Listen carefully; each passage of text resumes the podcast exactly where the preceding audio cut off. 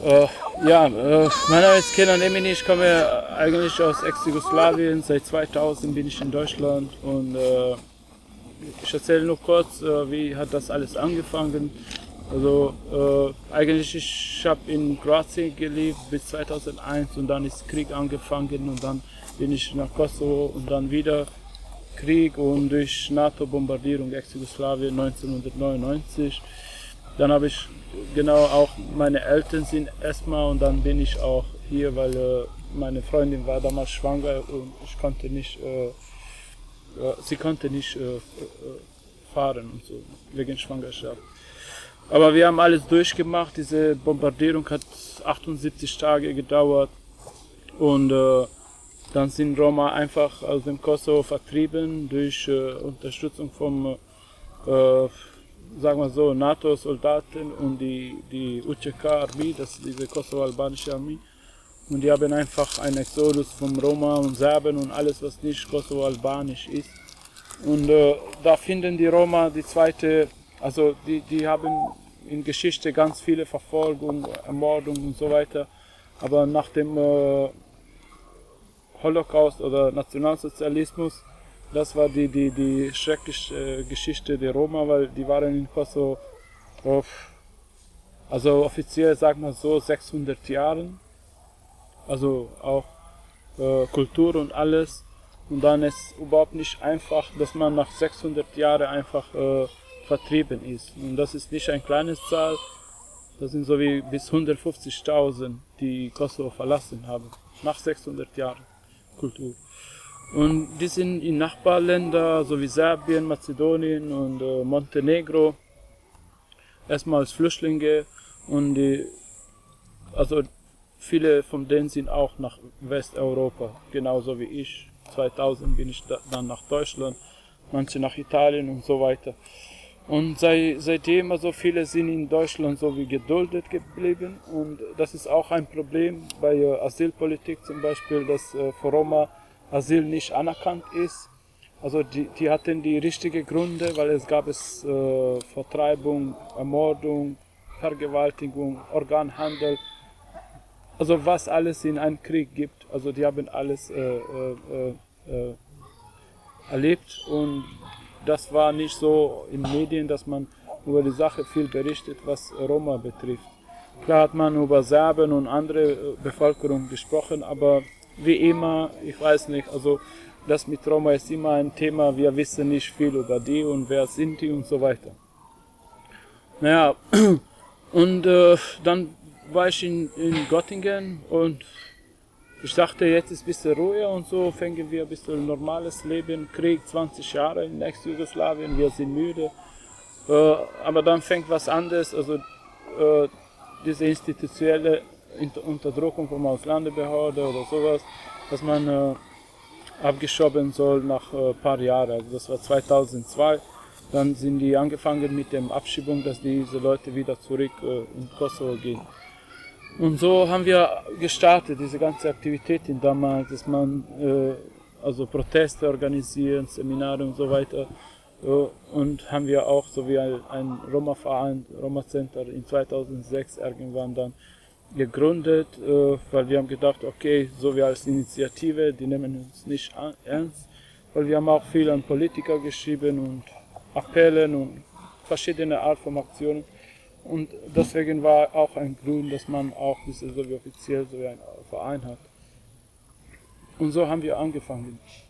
Und seitdem, also ich weiß nicht, wann wir Ruhe gehabt haben, also das ist so seit 15 Jahren, dass wir jeden Tag beschäftigt sind mit diesem Abschiebungsthema. Zum Beispiel was die Brüder betrifft, die waren auch abgeschoben, obwohl die mehr als 20 Jahre in Deutschland waren. Oder der dritte Bruder vom Hikmet, der hier nicht war, genau. Er hat vor kurzem auch eine Abschiebung bekommen nach 27 Jahren. Und da finden wir diese Sache so nicht richtig, obwohl Deutschland trägt auch eine große Verantwortung, was gegenüber diesem Volk gibt. Ja, Deutschland hat eine Politik, zum Beispiel, es gibt auch Sinti in Deutschland, die sind hier auch so wie anerkannt als Opfer und so, Nationalsozialismus, aber man wenn man sieht heutzutage, wie ist das in Europa, ja, wie hat sich diese Ideologie vom Nationalsozialismus damals verbreitet, dann kriegt man auch Angst, und also als Roma, wir sind noch betroffen sozusagen vom damals bis heute. Zum Beispiel in Ungarn, es gibt auch Jobbik-Partei, der auch recht orientiert ist und schikaniert ganz viel die Roma-Community, und es gab es auch Mord 2009 auf Roma, Familien, Kinder und so weiter. Und jetzt auch in Tschechien, diese Nachbarländer, in Serbien, in Mazedonien, also in Europa herrscht wieder dieser Nationalismus. Ich weiß nicht, ob das diese Nationalsicherheit ist, weil es gibt eine Krise in die Welt und dann jeder will seine Community stärken, zum Beispiel die Ungarn, die machen das, die wollen sich stärker machen als Ungarn Community, und dann wenn Roma da sind, das ist so wie ein Opposit, so wie was machen die da oder wer sind die und so, und das wächst immer mehr und mehr, und mal gucken, wie das weitergeht. Deswegen haben wir auch viele Initiativen in Bord geholt 2009 und haben wir auch so wie ein Alle bleiben Kampagne, aber ist auch als Initiative geworden, dass man auch gegen eine Abschiebung kämpft, und es gibt auch ein paar Strukturen, wie kann man eine Abschiebung verhindern und so. Je nach dem Fall, jeder Fall ist individuell, und das ist so in die Richtung, was wir machen, also ein Bleiberecht für Roma und auch dieses Thema, was Roma betrifft, und das ist auch nicht in Deutschland, sondern auch europaweit. Und eine Sache, was wir machen noch, ist, dass wir auch international auch viel reisen. Zum Beispiel letzte 4 Jahre haben wir 2. August immer gefahren, also Auschwitz-Birkenau besucht. Und das ist morgen, denke ich, 2. August. Wir haben auch eine Aktion in Hamburg, das ist die Neue Gamme. Das ist auch ein schrecklicher Ort, also da sind auch 500 Roma oder so gebracht, aber 2. August ist eigentlich ein Tag, wo 3000 Roma in Auschwitz vergast waren, und ja, und dann wollten wir so wie eine Anerkennung einfach für diesen Tag. Man redet zum Beispiel über Holocaust, wenn man nur nennt und sagt Holocaust, und dann man orientiert sich sofort auf Juden. Es ist auch richtig. Aber man soll auch nicht vergessen, dass Roma und Sinti auch Großteil vom Opfer im Nationalsozialismus sind. Zum Beispiel so wie Jasenovac, was in Serbien und in Kroatien, wo auch 100.000 Roma umgebracht waren.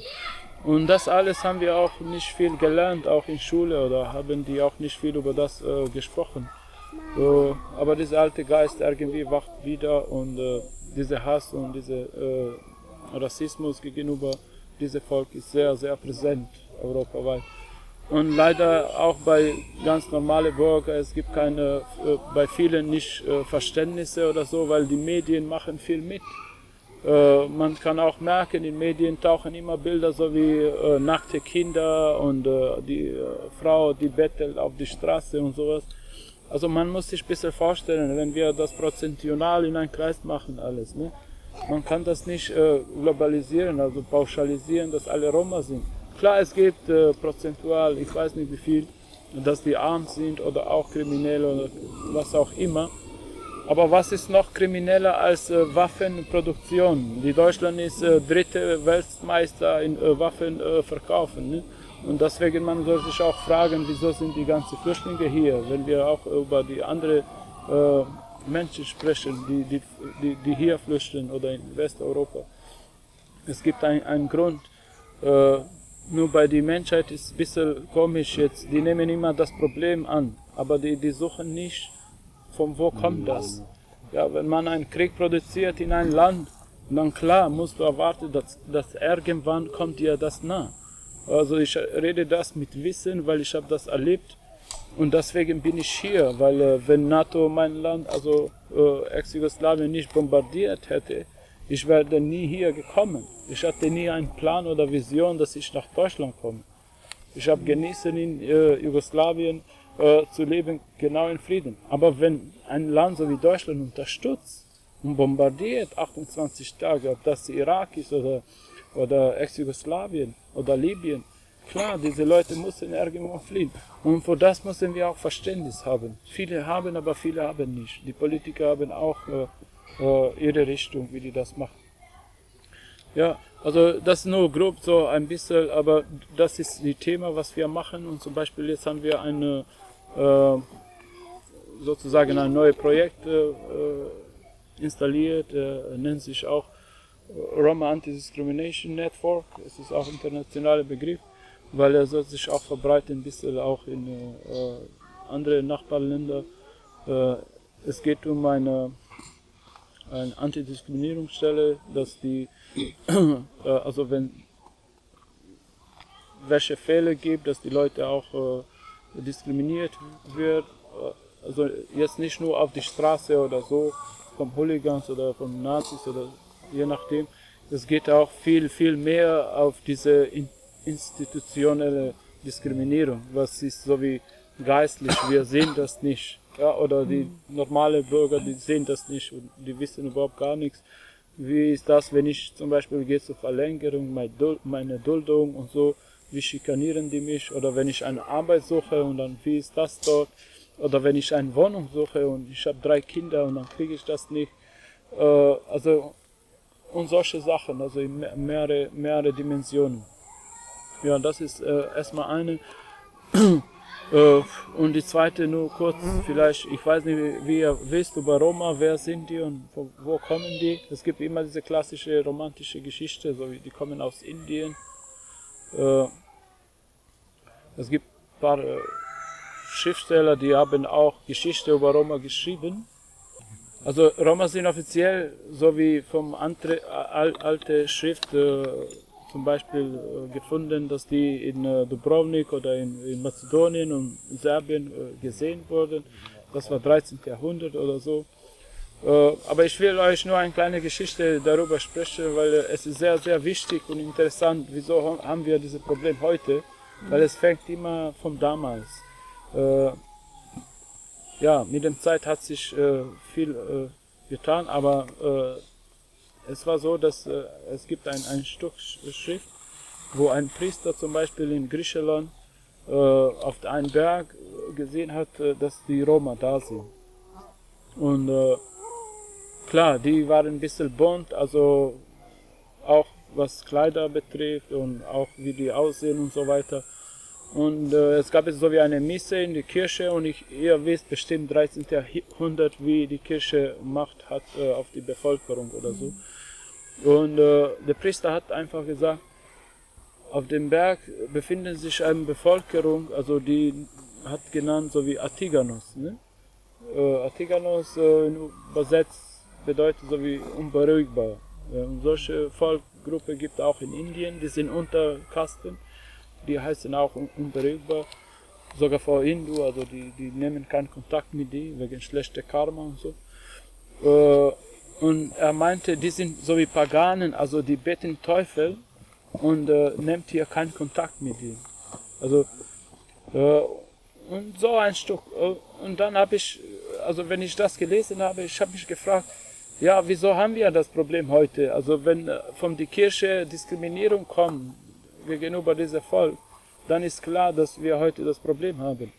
Und so war das, dass die Mehrheit nie diese kleine Gruppe akzeptiert hat. Und was machen die? Die sind klar auch bekannt, dass die sehr familiär sind, dass die viele Kinder sind, dass die Tante, Opa, Onkel, alle spielen große Rolle in Familien.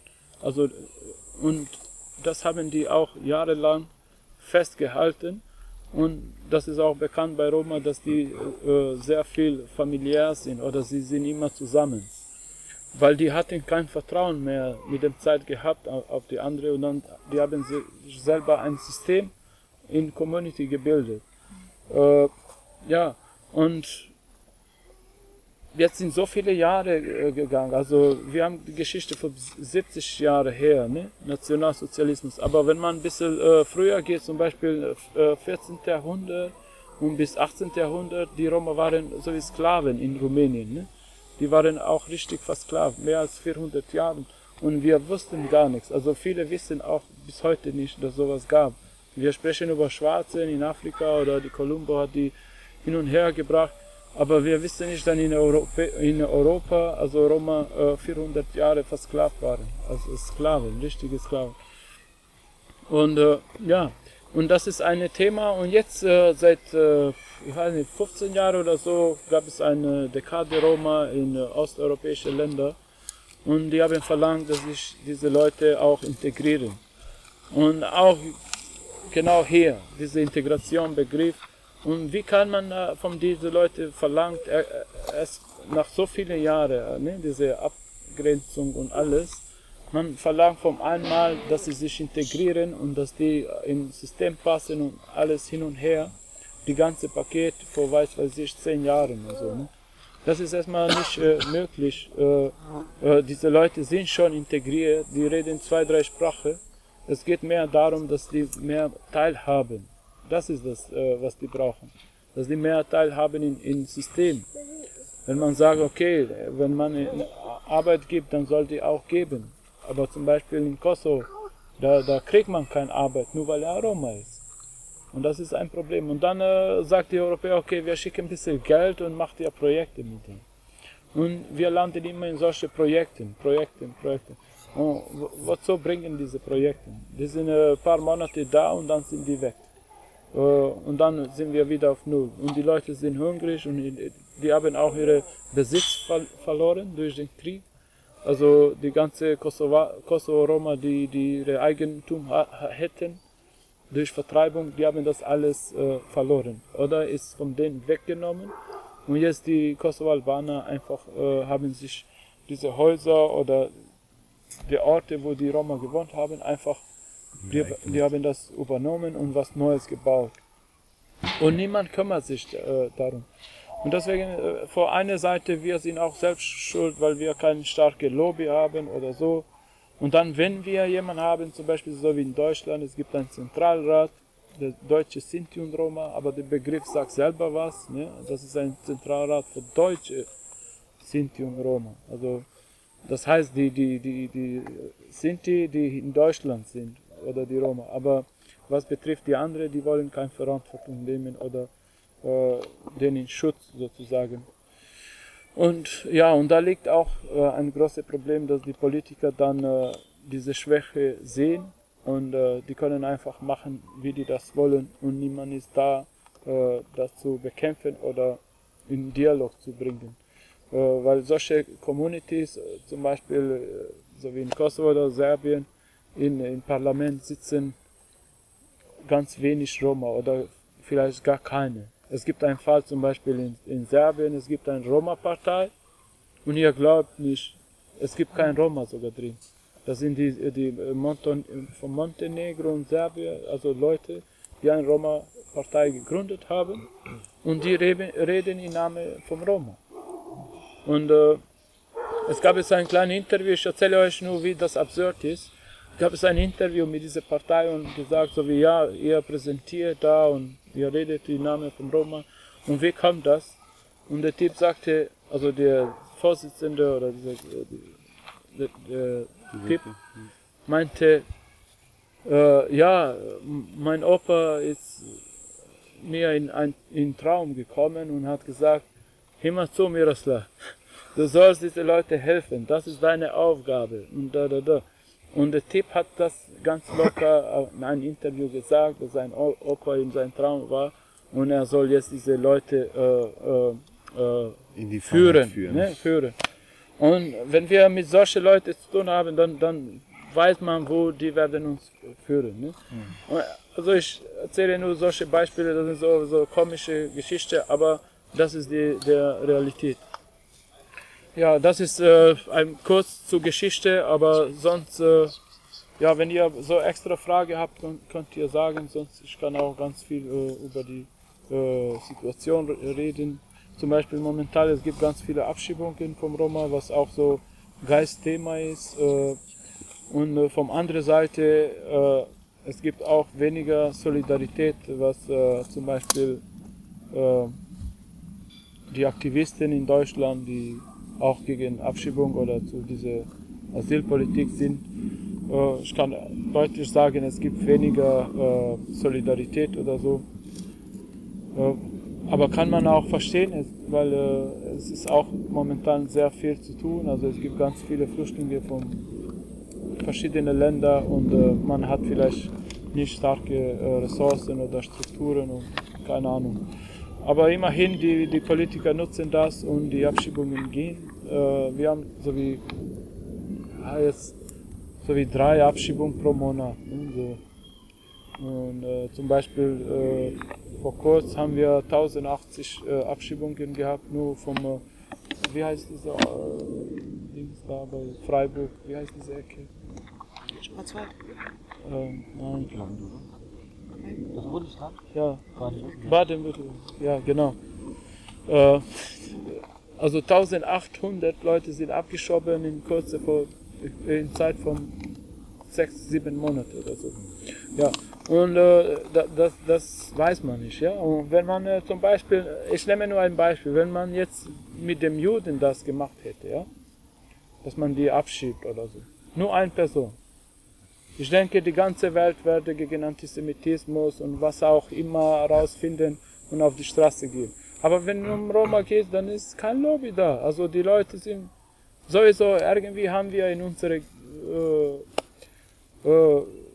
Köpfen so wie, ja, ich weiß nicht, ich will auch niemanden beleidigen oder so, aber diese Stereotypen sind noch da. Viele denken auch, dass die sollen kein Asylrecht bekommen, die sind nur Wirtschaftsflüchtlinge oder die sind hier nur wegen Hartz IV und solche Geschichte. Aber man weiß nicht die Realität. Zum Beispiel, wir machen jedes Jahr oder manchmal 2-mal pro Jahr eine Recherchereise und dann diese Leute zu besuchen, die abgeschoben waren und zu gucken, wie haben sich entwickelt. Genau dieses Experiment haben wir bei den 2 Brüdern gemacht. Wir haben die fast 5 Jahre besucht. Ja. Ja, die sind 2010 abgeschoben und wir waren jedes Jahr, um zu gucken, wie das geht. Und die sind total, also die sind in Deutschland aufgewachsen, die kennen dieses Land gar nichts. Und dann die ersten Tage habt ihr auch auf der Straße Probleme gehabt, ne? Ja. Also so Schlägereien, so. Wieso? Weil die haben sich einfach frei bewegt. Das heißt, wenn du da bist, du musst in diesem Antiromanismus-Zustand bleiben. Zum Beispiel unser Fall. Die haben unsere Reifen vom Bus, von unserer Bulle kaputt gemacht. Mal. Die Polizei hat uns sofort Geheimdienst abgeholt und wir waren in der Polizei 6 Stunden. 6-7 Stunden haben die uns festgehalten. Sinnlos. Wir hatten nur Glück, dass die 2 deutsche Frauen waren dabei und als Zeugen dann, ja, die haben uns nicht geschlagen, sonst die haben uns alle besucht. Die ganze Polizisten haben unsere Pässe in Hand genommen und so und dann wieder und so wie eine Routine und so, ne? Und dann getrennt im Zimmer, wieso seid ihr da und so. Ja gut, wir haben auch Roma Geheimdienst. Naja, aber die haben gedacht, ja, was macht ihr hier? Ihr seid Spionen und so weiter, ne? Und wir haben ganz einfach die besucht. Also so weit zu der Freiheit. Und dann diese Leute, die hier aufgewachsen sind, die werden dort abgeschoben und was machen die Jugendlichen? Die mussten so wie in Plemetina, so wie Orte, wo gibt's gar nichts, einfach dort überleben. Und viele sind in Gedanken mit Suicide und so. Man kann nicht mit die Roma machen, so wie damals. Ich finde diese Atmosphäre ist super, ja. Das ist irgendwie back to the roots. Ich kann das spüren, dass meine Großeltern auch so gelebt haben, was meine Oma uns erzählt hat und so. Wir waren auch sehr viel mit der Natur verbunden. Also wir konnten auch ganz viele Sachen mit Natur machen und so und spielen und auch spirituelle Sachen und so weiter. Aber mit der Zeit haben wir das verloren. Und jetzt, wenn man sich jemand denkt, okay, wir nehmen jetzt Roma und schieben wir die nach Serbien irgendwo im Wald und dann die überleben da. Das geht nicht, weil diese Kinder sind hier aufgewachsen, die haben deutsches Brot gegessen, also die sind silikonisiert und plastifiziert. Also, keine Ahnung, also die Körper hat sich verändert und die Gedanken sind auch anders. Aber die denken so, wir werden überleben, auch wenn wir ein kleines Paket vom Rote Kreuz bekommen und so. Und das ist immer diese ganze absurd. Und dann, sorry, aber so viele deutsche Institutionen, so wie Diakonie Kosovo gibt oder die Rote Kreuz oder diese URA.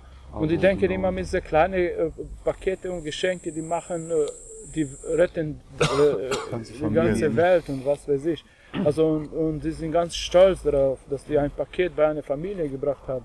Obwohl, die fragen sich nicht, was haben diese Leute gemacht, 600 Jahre in Kosovo? Hattet ihr ein Haus gehabt? Und dann haben wir so wie Materialien vor dem Krieg, nur zu zeigen, wie haben die Roma gelebt. Zum Beispiel diese Mitrovica Mahala, es gibt einen Ort, wo 10.000 Roma gewohnt haben. Und ich schwöre euch, ich sage euch die Wahrheit, das ist ganz wenig, aber fast 90% Leute hatten ein Haus so gehabt. So riesig. Und unten ein Geschäftladen und privat alles und so. Die haben jahrelang solche Business gemacht. Die waren nie abhängig von was weiß ich was. Deren war ganz gut. Und jetzt hat man das alles weggemacht und jetzt bringen wir wieder die Roma in diesen Zustand, so wie wir damals gedacht haben, die Zigeuner und Zelt und keine Ahnung, die Kinder betteln und sowas. Mann, die Zeiten haben sich geändert, die Kinder haben auch was gemacht. Es gibt viel Entwicklung, also, aber deswegen habe ich auch vorher gesagt, diese Medien machen uns fertig. Die präsentieren immer Roma-Community einfach als arm oder diese Romantisierung, ne, die Esmeralda und Flamenco und sowas. Klar, das ist alles nur Teile, aber das ist nicht das gesamte Bild. Ja, und so weiter. Und ja, und deswegen alle bleiben Initiative existiert. Ihr könnt auch sie besuchen, das www.alle-bleiben.info. Und da tauchen immer die einzelnen Stories, Geschichte, Aktionen und Petitionen, Berichte. Es gibt auch Filme. Ich habe auch einen Film dabei, also eigentlich mache ich nur Filme. Das war mein Wunsch damals. Aber irgendwie habe ich in diese Politik gelandet, keine Ahnung. Ja, aber das war gezwungen, irgendwie musste man machen. Aber ja, gut. Und dann habe ich meine Kreativität, sag mal so, mit Filmen einfach mit dieser Geschichte verbinden. Und ja, da gibt es einen Film. Es gibt mehrere Filme, kann man auch ganz viele Interviews und Sachen finden, aber das war die Reise, unsere Reise in Serbien, in Kosovo, in Mazedonien, dann auch in Brüssel. Es gibt auch Aktionen. Was interessant in dem Film ist, dass es gibt auch Abschiebung. Man kann auch sehen, wie sieht eine Abschiebung, wenn die Polizei kommt, um die Familie zu holen. Das sieht total schrecklich mit Hunden und so, ganze tolle Aktion von Polizei. Und da haben wir auch versucht, so eine Blockade zu machen, die haben nicht geschafft, die Leute abzuschieben. Aber wir haben das alles dokumentiert und das alles gefilmt. Ja, so weiter. Wie gesagt, ich kann viel reden. Wenn ihr Fragen habt oder so, oder ich habe was verpasst, Doreen, kannst du... Ja, Doreen arbeitet auch mit uns zusammen, wir kennen uns ein paar Jahre. Aber jetzt sind wir in einem Projekt, zum Beispiel zu dem RAN-Projekt gemeinsam. Und ja, in ein paar Tagen die Webseite werde auch öffentlich. Und da gibt es auch so wie online ganz viele Informationen, aber auch zu diesen Ländern, was ich gesprochen habe und auch mehr. Aber auch konnte man da vor Ort auch zum Beispiel eine Diskriminierung melden und so. Und dann versuchen wir auch diese Reaktion zu machen. Weil es gibt bei uns, mit den Jahren hat sich auch diese Strukturen gebaut, so wie Kontakte zum Beispiel zu den Medien oder Politiker oder Aktivisten und so weiter, und dann können wir vielleicht was unternehmen. Früher waren wir immer in Auschwitz gegangen, viele Jugendliche und so, haben auch dadurch, also bei uns viele lernen das erst, ne? So wie, weil wir haben das nicht in Schule gelernt oder so, haben wir nur die Geschichte von unseren Großeltern gehört, wie das war. Und was traurig ist, es ist nicht so, wie wir das in Filmen oder wie in Geschichte oder sowas. Zum Beispiel bei Roma ist ein besonderes, ganz sensibles Thema der Nationalsozialismus, weil es gab es nicht von deutscher Seite nur, sondern auch vom Chetnik, also zum Beispiel in Serbien, aber auch von Partisanen selber. Ein Fall zum Beispiel zu meiner Oma, die Partisanen haben einen deutschen Soldat umgebracht und vor einem Soldat gab es, ich weiß nicht, 50 oder so, mussten sterben oder so, oder 100, ich weiß nicht. Verletzte 50, ermordete 100, so ungefähr. Und dann haben die immer Leute gesammelt und einfach umgebracht. Und was haben die Partisanen gemacht? Die haben sich oft da bei Roma Mahalas gesammelt, Pläne zu machen. Ne? Die Roma waren auch Teil von Bewegung, aber so geheim. Weil die wissen, ja, Roma und so, wer geht da hin und so weiter. Aber was haben die oft gemacht, wenn ein Soldat umgebracht wurde, ein deutscher Soldat? Dann die haben einfach Leiche in Mahalas gebracht. Also Mahala ist so wie Ort, wo die Roma wohnen. Nachbarschaft. Und wenn die Deutschen das mitgekriegt hätten, dann die werden einfach Leute raus vom Haus und einfach. Und dann musste meine Oma diese deutsche Soldat einfach tragen und in Fluss einfach irgendwo schmeißen oder wegbringen, weil das war ja. Also ich wollte dich, du hast ja gerade nach Fragen gefragt, da wollte ich dich auch noch was fragen, aber dazu kann ich auch noch was sagen. Also die ganze Partisanenbewegung im Zweiten Weltkrieg war auch überhaupt keine so in sich geschlossene Bewegung. Da gab es halt sozusagen zig Abspaltungen, die sich halt teilweise auch untereinander, da gab es richtig Zoff und da hat es irgendwie zum Glück auch gut funktioniert, dass irgendwie Leute das so organisiert gekriegt haben, dass es halt sozusagen verschiedene Gruppen gab, verschiedene Bataillone, die dann irgendwie untereinander geordnet waren. Ich habe neulich ein Feature gehört über jüdische Partisanenbataillone, die halt am Anfang noch nicht geschlossen als jüdische Gruppe agiert haben, sondern sich anderen Einheiten angeschlossen haben. Und das ging einfach nicht, weil die in diesen Gruppen, bei denen die mitgekämpft haben, gab es halt teilweise auch so übelst krasse antisemitische Strömungen, dass die da selber aufs Maul bekommen haben. Und deshalb musste man halt einzelne Einheiten auch sozusagen gründen. Also ist in dem Kontext, glaube ich, auch wichtig zu wissen, dass die Partisanenbewegung da auch sehr breit gefächert war und untereinander sozusagen, wenn sie sich vermischt haben, sozusagen dann auch Probleme hatten. So, ich hoffe, ich wirke dich mit der Frage, die ich hatte, nicht ab. Wenn doch, dann red einfach fertig und behalte es vielleicht im Hinterkopf. Nee, ich bin fertig. Okay.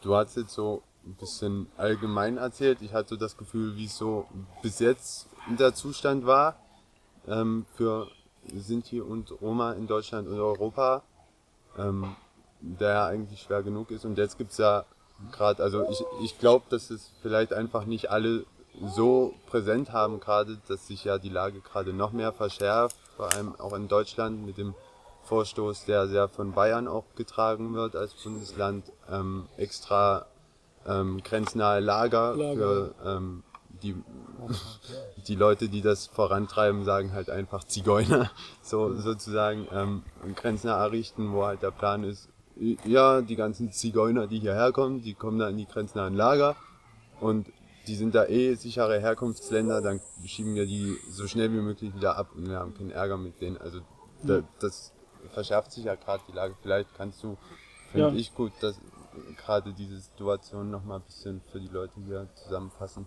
Danke, dass du sagst. Also wir sind, genau vor ein paar Tagen waren wir in München, gab es eine riesige Kundgebung, so mehr als 2000 Leute waren da, haben wir uns echt überrascht, dass so viele Bürger, also ich rede jetzt nicht Initiativen oder Gruppen und so, richtig Leute haben sich engagiert, die waren da. Und dann hatten wir ein paar Redebeiträge da genau zu diesem Thema, dass in Bayern ein spezielles Abschiebelager gebaut ist oder gibt. Speziell nur für diese Balkanländer, ne? Weil, wie du gesagt hast, diese sichere Herkunftsländer, dass man diese schnelle Verfahren hat, zum Beispiel in 2 Wochen die also die geben Interviews, dies, das und das dauert 2 Wochen und dann entschieden die, nee, und dann werden diese Leute abgeschoben. Und das hat uns auch ein bisschen erinnert, so wie ein Zigeunerlager oder so, ne? Dass man so speziell jetzt vor Roma und so. Immerhin bekommen wir diese ganzen Bilder jetzt so wie Déjà-vu. Man will nicht glauben bis letzten Moment, bis echt was passiert. Weil man will nicht glauben in sowas, dass sowas kommen kann. Aber ja, die Politik macht diesen Weg. Also und speziell für Roma, das ist genau dieses sensible Thema, das muss ja einfach ein bisschen kritisch von vielen Seiten sein. Also es gibt jetzt was, also es bewegt sich auch ein bisschen was, ich weiß nicht, wie das weitergeht, aber das ist geplant und das werde so sein. Von politischer Seite, dass man solche spezielle Abschiebelager für Balkansländer macht. Weil, ja, es gibt keinen Krieg jetzt dort und alles okay. Aber es ist nicht so, weil zum Beispiel, ich habe auch erwähnt, dass diese Kosovaren, ne, die haben einfach in Nachbarländern, die sind auch da als Flüchtlinge. Die haben kein Zuhause. Das ist ein Fakt. Alles ist geklaut vom Serben. Also man soll sich auch anschauen, wie Kosovo sieht aus jetzt. Früher waren Serben, Goraner, Türken, Roma, alles hin und her. Aber jetzt ist die mehr Bevölkerung nur albanisch, Kosovo-Albanisch. Und die haben alles übernommen, auch von Serben. Es gibt ein paar Kommunen, die Serben haben und dann haben sich da stationiert. Und dann Roma sind da, vielleicht er zahlt eine Miete oder keine Ahnung da. Aber er hat sein Haus in Pristina, darf nicht da gehen, weil da wohnt jemand. Und er hat Recht auf ein Asyl. Also nur sein Asyl dauert seit 15 Jahren lang. Das Problem hat sich überhaupt nicht gelöst. Also es gibt keine Lösung für diese Leute. Und klar, die werden immer versuchen, bessere Zukunft für ihre Kinder und für sich selber. Aber das mit dieser Abschiebelager, das weiß ich nicht. Also wie kann man das...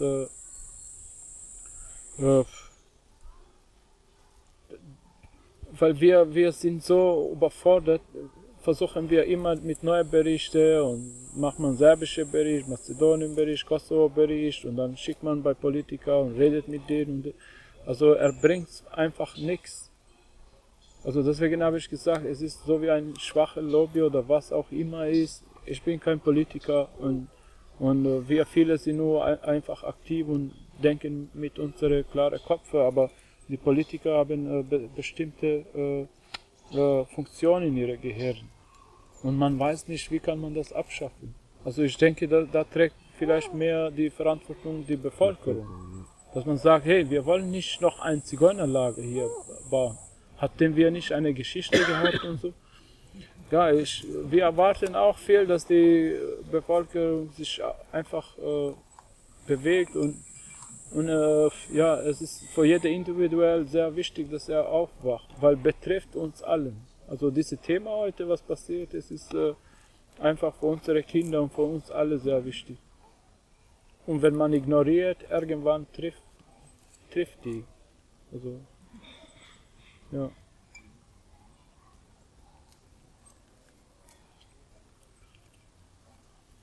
Aber wenn du was weißt, mehr über die, das kannst du sagen. Ich habe noch einen Gedanken dazu, der aber nicht wirklich Wissen beinhaltet, sondern eher den Gedanken halt. Also ich glaube, die Situation jetzt ist halt so problematisch, eben weil nie einfach irgendwie 2, 3 Politiker, die weit genug oben sitzen, um was bewegen zu können, blöd sind und denken, oh, hör mal zu, ich mag keine Zigeuner, ah, du auch nie, cool, dann lass uns die mal noch beschissener behandeln.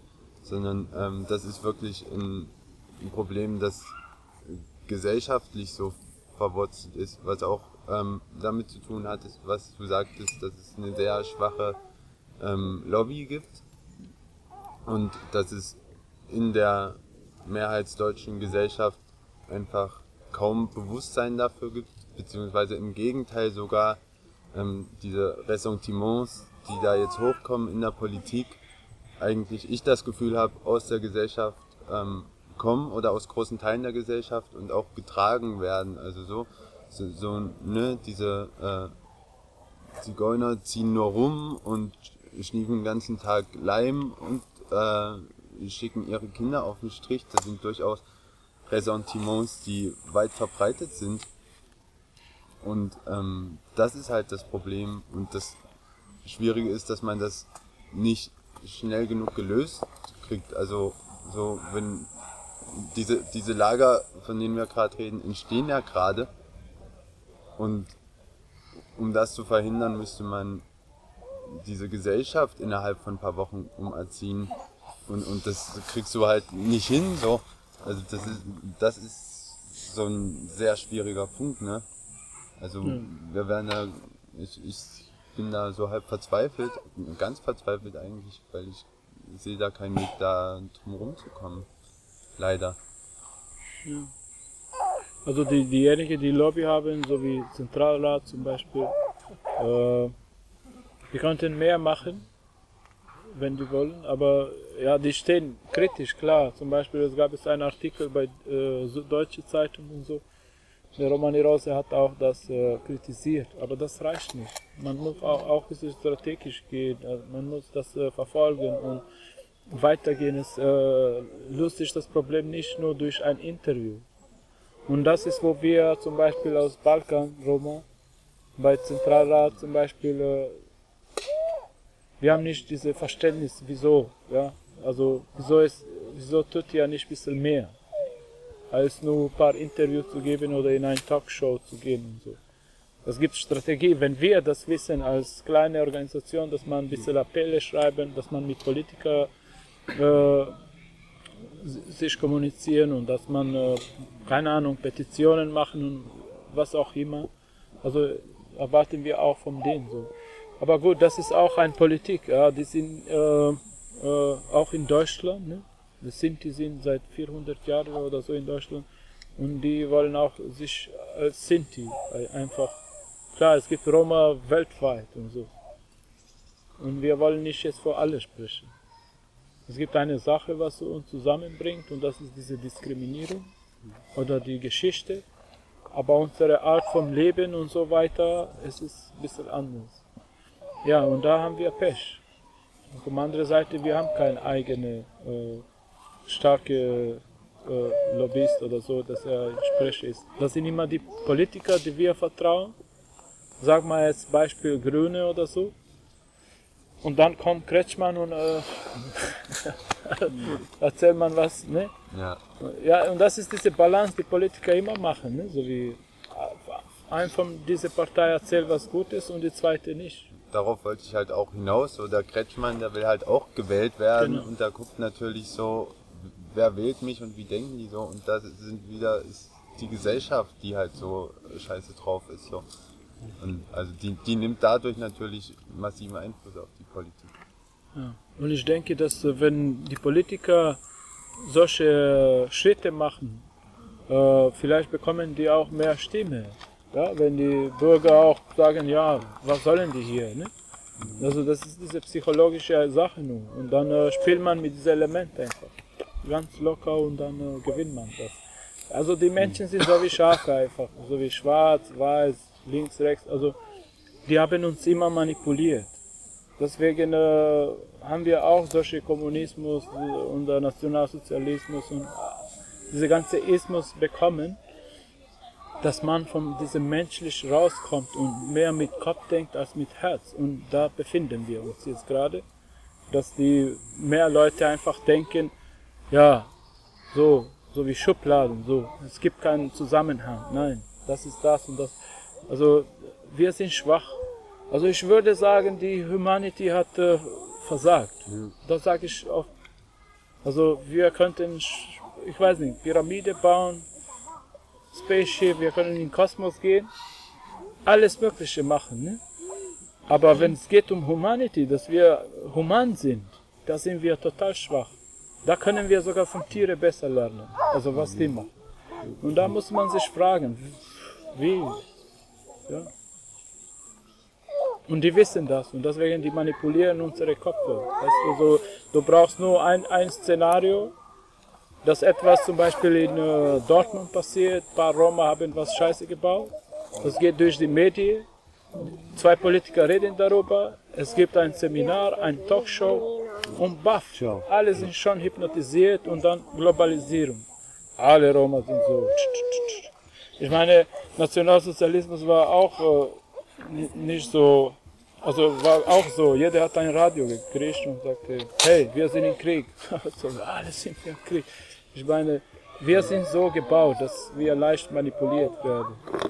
Deswegen, man soll ein bisschen spirituell Gedanken machen. Ich finde solche Community und so, die Leute kommen ein bisschen mehr klar und so, aber dann muss man weitermachen. Das ist die Sache.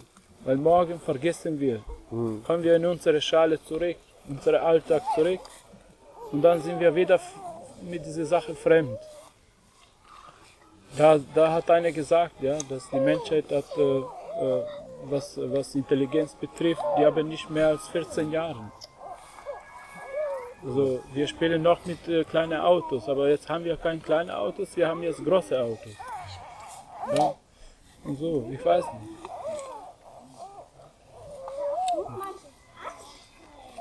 Ich habe da noch eine Frage. Soweit ich weiß, in Bremen ist ja Immunität zur Abschiebung, ne? Für die Roma. Aus Kosovo. Speziell. Wie kann man das denn jetzt erreichen, dass das sowas bundesweit ist und nicht nur auf den Kosovo spezialisiert wird, sondern den Balkan? Weil Serbien wurde ja als sicheres Land erklärt, was eigentlich gar nicht der Fall ist, wenn man mal da hingeht und man sich dann die Norm ansieht. Also was, da fängt es bei der Arbeit an, hört auf beim Haus, also sie leben unter Brücken, haben sie dann da eine Kommune geschafft aufzubauen mit verschiedenen Baracken und alles und die wurden dann irgendwann mit Bulldozer eingerissen, ohne irgendwie dem die umzusiedeln vernünftig, vielleicht in der Wohnung oder sowas, sondern ganz im Gegenteil, die sollten einfach nur da weg sein, weil es schlecht aussah. Und wie kann man diese Leute hier davon wahren, dass die halt zurück dahin geschickt werden? Oder wie erreicht man so einen Status wie in Bremen? Genau. Ja, zum Beispiel Göttingen hat auch keine Abschiebungen, ne? So vor Roma. Weil gab es viel Druck, also es gibt auch viele Bürger haben mitgemacht, es gibt Initiative, es gibt viel Engagement in die Sache und dann passiert was. Also wir sind auch Menschen, wir können mehr schaffen als ein Paragraph, also die Paragraphen können wir ändern, weil wir die gebaut haben. Also es fängt an von einer kleinen Initiative, dass sich Gedanken macht und sagt, okay, wir wollen das diese Familie oder diese Leute schützen und dann braucht man ein bisschen Strukturen zu bauen und dann einfach ein bisschen mehr nah zu der Community oder Betroffenen und gucken, was haben die Abschiebung oder dies, das und man verfolgt ein bisschen das und dann redet man mit den Leuten, zum Beispiel wenn das ein Rathaus ist oder keine Ahnung, wenn da ein Integrationsrat ist, dann redet man auch mit denen. Komm, macht ihr einen Appell in Stadt, zum Beispiel, keine Ahnung, Göttingen oder so. Und dann, weil die Abschiebungen kommen immer von oben, ne? So Befehlen. Und dann der Arbeitgeber in der Ausländerbehörde oder so, er sagt, hey, ich habe nichts damit zu tun, das ist mein Job, ich bekomme das von oben. Ne? Und irgendwann, wenn du Druck machst da, und dann die sagen auch vor die von oben, hey, wir machen nicht mit, also klärt ihr das irgendwie. Oder keine Ahnung. Und deswegen der Fall in Göttingen ist, wenn eine Abschiebung ist, die Polizei von Göttingen macht das nicht mit. Sondern kommt extra Polizei nach Göttingen, diese Familie zu holen. Aber dann sind wir da irgendwo, blockieren wir dieses Haus, dann kommen die nicht rein. Also muss erstmal solche Sachen, zum Beispiel gab es bei zwei Brüdern, die auch abgeschoben waren aus Kosovo, gab es auch, die Kirche auch viel mitgemacht, die haben die auch in Schutz genommen. Und dann viel präsent in Medien und so. Und dann der Bürgermeister hat gesagt, hey, genug Show mehr. Also macht hier keinen Druck mehr, also so in Öffentlichkeit. Wir geben einfach den Jungen eine Duldung. Aber ihr bleibt ein bisschen ruhig. Also keine Demo, keine Kundgebung und so. Das heißt, es ist gezeigt, nur durch Druck muss man was... regelmäßig auch da muss. Und da braucht man richtige Strukturen, weil das ist auch viel Power. Also man kann sich nicht... guck mal, wir machen das seit 2002, sozusagen, wir haben keine Ruhe. Aber es ist immer so gut, wenn man diese Strukturen baut und gibt gutes Verständnis mit Menschen, dann kommen immer welche neue und so und die alte gehen und dann sind die benachrichtigt und dann verbreitet sich das irgendwann. Also ich denke, man muss viel tun. Bewegung ist eine wichtige Sache. Aber bringt auch für die Seele was Gutes. Ja. Weil wer kämpft gegen eine, sag mal, Unrecht, diese Person ist einfach, also er bekommt extra, wie soll ich sagen, jetzt ich will nicht Blut, das alles. Nein, also er bringt eine gute Tat. Right. Das ist eine gute Tat. Wir sollen auch anfangen zu glauben in unsere Taten, dass nicht nur manuell ist. Also es gibt was spirituell. Wenn man was tut, Gutes, dann kommt was auch Gutes zurück. Aber es reicht nicht nur Geld, dass man sagt, hey, Deutschland bezahlt genug Geld für die und so, ich habe auch meine Steuer. Das ist ein bisschen Quatsch, also da soll man ein bisschen raus in diese Schale gehen. Also es geht richtig, dass du was tust, also man soll selber was tun. Ja, aber es gibt auch Verständnis dafür, weil es gibt total viel zu tun. Also es gibt ganz viele andere Flüchtlinge, zum Beispiel aus Syrien und auch aus Irak. Und Eritrea und keine Ahnung, die ganze Welt dreht durch, also es gibt auch ganz viel. Man muss sich nur anschauen und gucken, was ist in meinem Staat und wo kann ich was machen.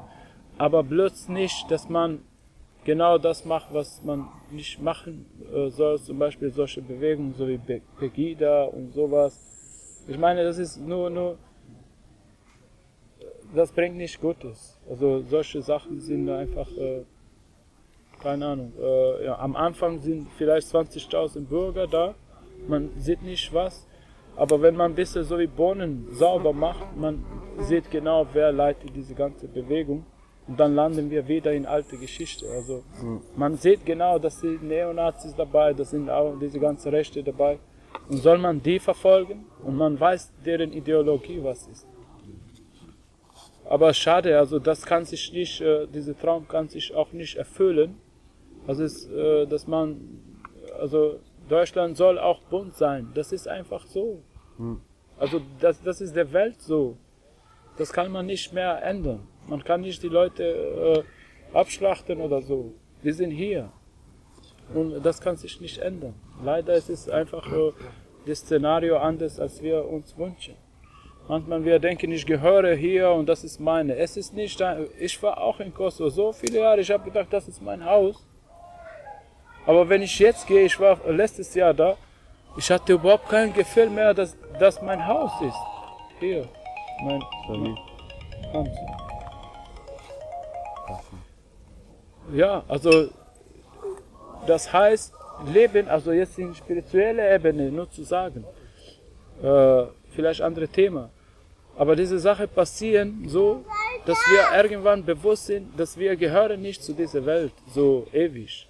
Also der Pharao hat sich auch gedacht, was ist von ihm geblieben? Nur diese Pyramide, für uns einfach ein Beweis, dass da war jemand, der noch mächtiger war als du, als er und er. Aber er existiert nicht mehr. Das heißt, wir müssen mehr in Frieden leben, also ein bisschen mehr Verständnis, weil es ist sehr, sehr traurig. Ich komme von diesem Krieg, 78 Tage Bombardierung, ihr könnt euch überhaupt nicht vorstellen, wie das ist. Aber so, zum Beispiel diese Leute aus Syrien, die erleben so schlechte Geschichte und die sind monatelang unterwegs, die Familienmitglieder sind umgebracht, diese ISIS macht die Schlachten, die da und alles Mögliche. Und dann kommen die in ein Land hier und die hoffen, ich kann ein bisschen ruhig schlafen und dann kommen die Leute mit Pegida oder jemand nimmt einen Molotow-Cocktail und schmeißt in ein Heim. Also es ist schlecht, also es ist schlimm. Ich denke, wir müssen alle was tun. Wir sollen ja auch nicht warten, dass die Politiker das ändern. Die haben deren gezeigt, die Politik ist seit Jahren so, wie sie ist und sie werden nie gut für die Menschen tun. Es geht um Macht. Und wir sind die diese Leute auch Macht geben.